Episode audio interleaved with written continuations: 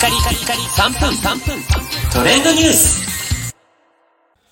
ナビゲーターのしんです。今日あなたにご紹介するのは、少女時代5年ぶりのカムバックについてご紹介いたします。え韓国のレジェンドガールズグループ少女時代。K-POP 好きじゃない方も、えーまあ30代以上のね、方は少女時代というグループご存知の方も多いと思うんですが、8月5日にですね、デビュー15周年を迎えたということで、通算7枚目アルバム、そして5年ぶりの完全体カムバックとして Forever One というアルバムをリリースしました。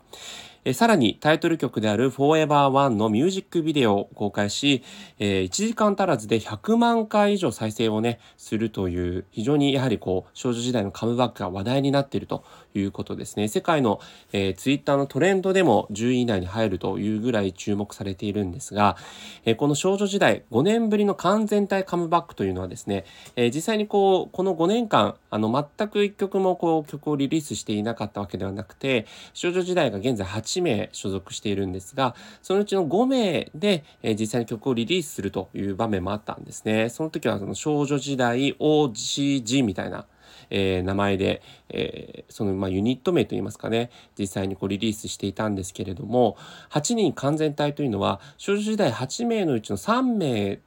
がですね、え全員バラバラな事務所に所属していて、え少女時代がデビューしてから、えー所属していた韓国の大手事務所 SM エンターテインメントというところにね、未だに所属してるのは5名だけなんですね。なので、こう、まあ、いわば日本で例えると、まあ、ジャニーズ事務所こう離れて、えー実際にこう、ソロで活躍している人が、ジャニーズの人たちと一緒に曲を出すみたいなね、あの、やはり事務所をまたいでこう曲を出すというのが、韓国でも非常に難しいんですけれども、まあ、それがこの15周年ということを記念してということもありまして、えー8名全員でのカムバックが今回実現したということで、まあ、私自身少女時代ファンなんでね、もうめちゃくちゃ嬉しいニュースですし、えーミュージックビデオも早速午後6時にね、えー公開されて以来すぐに見ましたけれども、もう少女時代の皆さんですね、やはりこう、G とかね、ジーニーとかの大ヒットした日本での紅白でも出場した曲の時に比べて、もうかなりこう大人な女性になられて、こう全員30代になったんですね、あの少女時代は。